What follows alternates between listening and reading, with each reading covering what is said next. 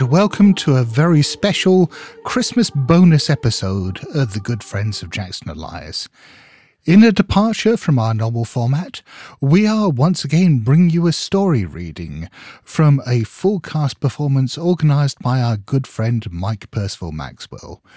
We've done one of these story readings for the last couple of Christmases with classics such as A Christmas Carol and The Canterville Ghost. This time we thought we'd go further afield and stray from the British Isles. This time bring you a spooky story taken from Ukrainian folklore, filled with witches, the unquiet dead, and the king of the gnomes himself. This year, we'll be telling the tale of The Viy by Gogol. And I have some wonderful readers to introduce, so let's get straight to it.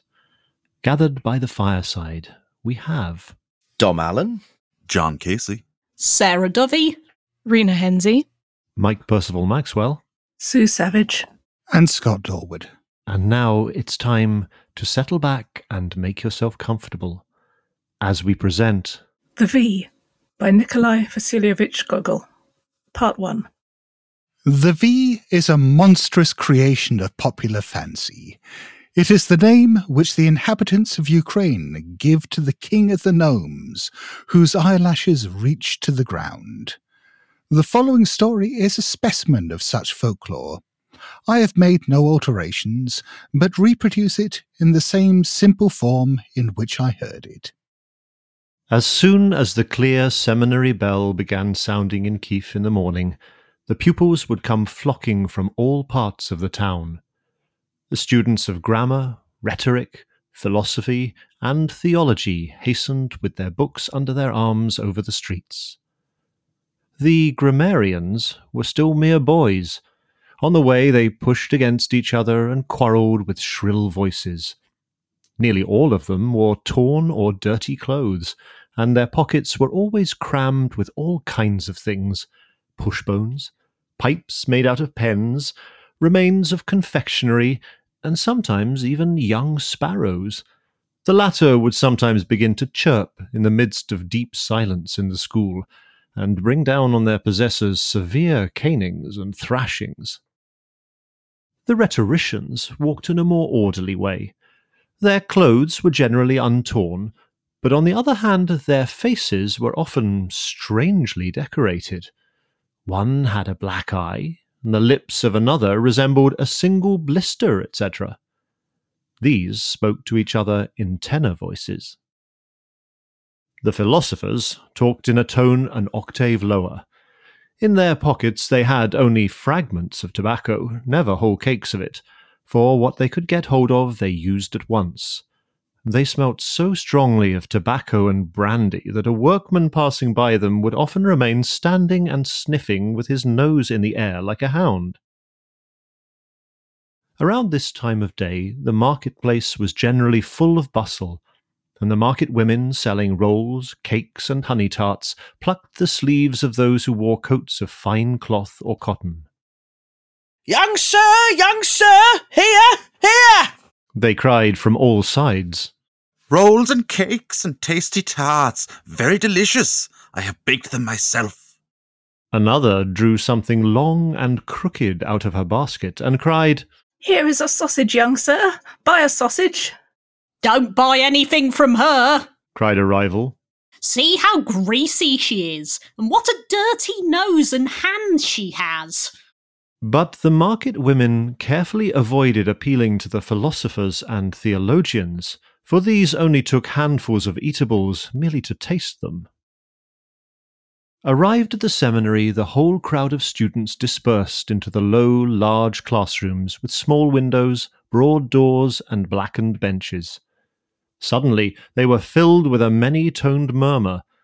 The teachers heard the pupils' lessons repeated, some in shrill and others in deep voices which sounded like a distant booming.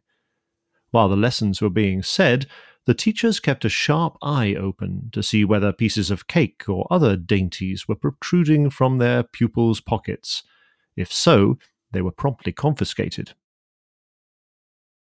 When this learned crowd arrived somewhat earlier than usual, or when it was known that the teachers would come somewhat late, a battle would ensue, as though planned by general agreement. In this battle, all had to take part, even the monitors who were appointed to look after the order and morality of the whole school. Two theologians generally arranged the conditions of the battle, whether each class should split into two sides, or whether all the pupils should divide themselves into two halves. In each case, the grammarians began the battle, and after the rhetoricians had joined in, the former retired and stood on the benches in order to watch the fortunes of the fray. Then came the philosophers with long black moustaches, and finally the thick necked theologians. The battle generally ended in a victory for the latter, and the philosophers retired to the different classrooms, rubbing their aching limbs and throwing themselves on the benches to take breath. When the teacher, who in his own time had taken part in such contests, entered the classroom, he saw by the heated faces of his pupils that the battle had been very severe, and while he caned the hands of the rhetoricians, in another room another teacher did the same for the philosophers. On Sundays and festival days, the seminarists took puppet theatres to the citizens' houses. Sometimes they acted a comedy, and in that case it was always a theologian who took the part of the hero or heroine, Potiphar or Herodias, etc. As a reward for their exertions, they received a piece of linen, a sack of maize, half a roast goose, or something similar. All the students, lay and clerical, were very poorly provided with means for procuring themselves necessary subsistence, but at the same time very fond of eating, so that however much food was given to them, they were never satisfied, and the gifts bestowed by rich landowners were never adequate for their needs. Therefore, the Commissariat Committee consisting of philosophers and theologians, sometimes dispatched the grammarians and rhetoricians under the leadership of a philosopher, themselves sometimes joining in the expedition, with sacks on their shoulders into the town, in order to levy a contribution on the flesh pots of the citizens, and then there was a feast in the seminary. The most important event in the seminary year was the arrival of the holidays. These began in July and then generally all the students went home. At that time, all the roads were thronged with grammarians, rhetoricians, philosophers, and theologians. He who had no home of his own would take up his quarters with some fellow student's family.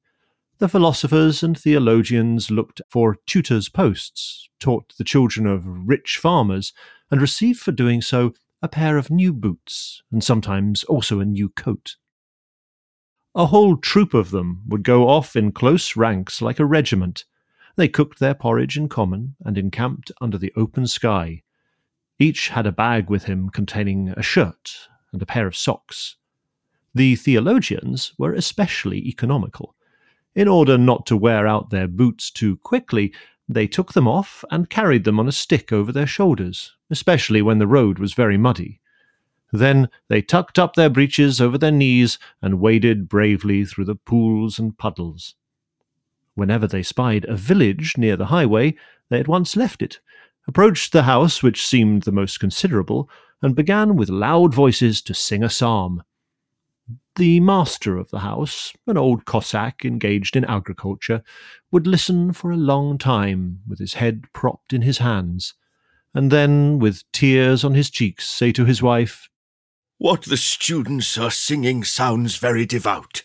Bring out some lard and anything else of the kind we have in the house. After thus replenishing their stores, the students would continue their way. The farther they went, the smaller grew their numbers as they dispersed to their various houses, and left those whose homes were still farther on. On one occasion, during such a march, three students left the main road in order to get provisions in some village, since their stock had long been exhausted. This party consisted of the theologian Calava, the philosopher Thomas Brutus, and the rhetorician Tiberius Gurrewitz. The first was a tall youth with broad shoulders and of a peculiar character. Everything which came within reach of his fingers he felt obliged to appropriate. Moreover, he was of a very melancholy disposition, and when he had got intoxicated, he hid himself in the most tangled thickets, so that the seminary officials had the greatest trouble in finding him. The philosopher Thomas Brutus was a more cheerful character. He liked to lie for a long time on the same spot and smoke his pipe, and when he was merry with wine, he hired a fiddler and danced the tropak. Often he got a whole quantity of beans, i.e., thrashings, but these he endured with complete philosophic calm, saying that a man cannot escape his destiny. The rhetorician, Tiberius Gorobets, had not yet the right to wear a moustache, to drink brandy, or to smoke tobacco. He only wore a small crop of hair, as though his character was at present too little developed. To judge by the great bumps on his forehead, with which he often appeared in the classroom, it might be expected that some day he would be a valiant fighter, Kalava and Thomas often pulled his hair as a mark of their special favor and sent him on their errands. Evening had already come when they left the high road. The sun had just gone down, and the air was still heavy with the heat of the day. The theologian and the philosopher strolled along, smoking in silence, while the rhetorician struck off the heads of the thistles by the wayside with his stick. The way wound on through thick woods of oak and walnut, green hills alternated here and there with meadows. Twice already they had seen cornfields, from which they concluded that they were near some village, but an hour had already passed, and no human habitation appeared. The sky was already quite dark, and only a red gleam lingered on the western horizon. The deuce, said the philosopher Thomas Brutus. I was almost certain we would soon reach a village. The theologian still remained silent, looked round him, then put his pipe again between his teeth, and all three continued their way. Good heavens! exclaimed the philosopher, and stood still. Now the road itself is disappearing. Perhaps we shall find a farm further on, answered the theologian, without taking his pipe out of his mouth. Meanwhile, the night had descended. Clouds increased the darkness, and according to all appearance, there was no chance of moon or stars appearing. The seminarists found that they had lost the way altogether. After the philosopher had vainly sought for a footpath, he exclaimed, Where have we got to? The theologian thought for a while and said, Yes, it is really dark. The rhetorician went on one side, lay on the ground, and groped for a path, but his hands encountered only foxholes. All around lay a huge steppe, over which no one seemed to have passed. The wanderers made several efforts to get forward, but the landscape grew wilder and more inhospitable. The philosopher tried to shout, but his voice was lost in vacancy. No one answered. Only some moments later they heard a faint groaning sound, like the whimpering of a wolf. Oh, curse it all. What should we do? Why, just stop here and spend the night in the open air, answered the theologian. So saying, he felt in his pocket, brought out his timber and steel, and lit his pipe. But the philosopher could not agree with this proposal. He was not accustomed to sleep till he had eaten, first, five pounds of bread and five of dripping, and so he now felt an intolerable emptiness in his stomach. Besides, in spite of his cheerful temperament, he was a little afraid of the wolves. Now, Kalava, that won't do. To lie down like a dog, and without any supper? Let us try once more. Perhaps we shall find a house, and the consolation of having a glass of brandy to drink before going to sleep. At the word brandy, the theologian spat on one side and said, Yes, of course, we cannot remain all night in the open air. The students went on and on, and to their great joy, they heard the barking of dogs in the distance. After listening a while to see from which direction the barking came, they went on their way with new courage and soon espied a light. A village! Oh, by heavens, a village! His supposition proved correct. They soon saw two or three houses built round a courtyard. Lights glimmered in the windows, and before the fence stood a number of trees. The students looked through the crevices of the gates and saw a courtyard, in which stood a large number of roving tradesmen's carts. In the sky there were now fewer clouds, and here and there a star was visible. See, brother, we must now cry halt. Cost what it may, we must find an entrance and a night's lodging. The three students knocked together at the gate and cried, Open! The door of one of the houses creaked on its hinges, and an old woman wrapped in a sheepskin appeared. Who is there? Let us spend the night here, mother. We have lost our way, our stomachs are empty, and we do not want to spend the night out of doors. But what, what sort of people are you? Quite harmless people. The theologian Calava, the philosopher Brutus, and the rhetorician Gorobets. It is impossible. The whole house is full of people and every corner occupied. Where can I put you up? You are big and heavy enough to break the house down. I know these philosophers and theologians. When once one takes them in, they eat one out of house and home. Go farther on. There is no room for you here. Have pity on us, mother. How can you be so heartless? Don't let Christians perish. Put us up where you like, and if we eat up your provisions or do any other damage, may our hands wither up, and all the punishment of heaven light on us. The old woman seemed a little touched. Well, She said, after a few moments' consideration. I will let you in, but I must put you in different rooms, for I should have no quiet if you're all together at night. Do just as you like. We won't say any more about it. The gates moved heavily on their hinges, and they entered the courtyard. Well, now, mother, Said the philosopher, following the old woman. If you add a little scrap of something. By heavens, my stomach is as empty as a drum. I have not had a bit of bread in my mouth since early this morning. Didn't I say so? There you go, begging at once. But I have no food in the house, nor any fire. But we will pay for everything. We will pay early tomorrow. In cash. Go on and be content with what you get. You are fine fellows whom the devil has brought here. Her reply greatly depressed the philosopher Thomas, but suddenly his nose caught the odor of dried fish. He looked at the breeches of the theologian who walked by his side and saw a huge fish's tail sticking out of his pocket. The latter had already seized the opportunity to steal a whole fish from one of the carts standing in the courtyard.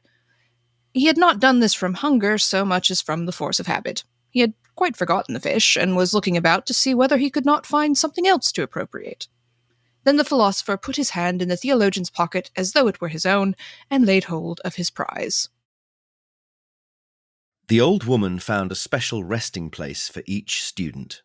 The rhetorician she put in a shed, the theologian in an empty storeroom, and the philosopher in a sheep stall.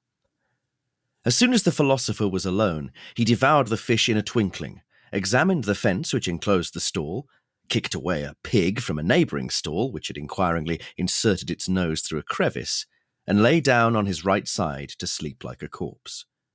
Then the low door opened, and the old woman came crouching into the stall. Well, mother, uh, what do you want here? She made no answer, but came with outstretched arms towards him. The philosopher shrank back, but she still approached, as though she wished to lay hold of him. A terrible fright seized him, for he saw the old hag's eyes sparkle in an extraordinary way. Away with you, old witch! Away with you! But she still stretched her hands after him. He jumped up in order to rush out, but she placed herself before the door, fixed her glowing eyes upon him, and again approached him. The philosopher tried to push her away with his hands, but to his astonishment, he found that he could neither lift his hands nor move his legs, nor utter an audible word. He only heard his heart beating, and saw the old woman approach him, place his hands crosswise on his breast, and bend his head down. Then, with the agility of a cat, she sprang on his shoulders, struck him on the side with a broom, and he began to run like a racehorse, carrying her on his shoulders. All this happened with such swiftness that the philosopher could scarcely collect his thoughts. He laid hold of his knees with both hands in order to stop his legs from running. But to his great astonishment, they kept moving forward against his will, making rapid springs like a Caucasian horse. Not till the house had been left behind them, and a wide plain stretched before them, bordered on one side by a black, gloomy wood, did he say to himself, Ah, it is a witch! The half moon shone pale and high in the sky. Its mild light still more subdued by intervening clouds, fell like a transparent veil on the earth. Woods, meadows, hills, and valleys all seemed to be sleeping with open eyes. Nowhere was a breath of air stirring. The atmosphere was moist and warm. The shadows of the trees and bushes fell sharply defined on the sloping plain. Such was the night through which the philosopher Thomas Brutus sped with his strange rider. A strange, oppressive, and yet sweet sensation took possession of his heart. He looked down and saw how the grass beneath his feet seemed to be quite deep and far away. Over it there flowed a flood of crystal clear water, and the grassy plain looked like the bottom of a transparent sea. He saw his own image, and that of the old woman whom he carried on his back, clearly reflected in it. Then he beheld how, instead of the moon, a strange sun shone there. He heard the deep tones of bells, and saw them swinging. He saw a water nixie rise from a bed of tall reeds. She turned to him, and her face was clearly visible, and she sang a song which penetrated his soul. Then she approached him and nearly reached the surface of the water, on which she burst into laughter and again disappeared. Did he see it, or did he not see it? Was he dreaming, or was he awake? But what was that below? Wind or music? It sounded and drew nearer and penetrated his soul like a song that rose and fell. What is it? He thought as he gazed into the depths and still sped rapidly along. The perspiration flowed from him in streams. He experienced simultaneously a strange feeling of oppression and delight in all his being. Often he felt as though he had no longer a heart, and pressed his hand on his breast with alarm. Weary to death, he began to repeat all the prayers which he knew, and all the formulas of exorcism against evil spirits. Suddenly he experienced a certain relief. He felt that his pace was slackening. The witch weighed less heavily on his shoulders, and the thick herbage of the plain was again beneath his feet, with nothing especial to remark about it. Oh, splendid, thought the philosopher Thomas, and began to repeat his exorcisms in a still louder voice.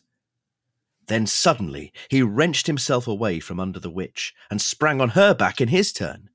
She began to run, with short, trembling steps indeed, but so rapidly that he could hardly breathe.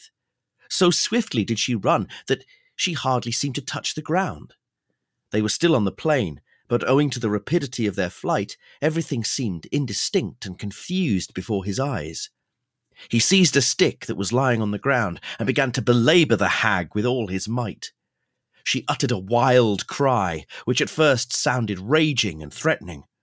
Then it became gradually weaker and more gentle, till at last it sounded quite low, like the pleasant tones of a silver bell, so that it penetrated his innermost soul.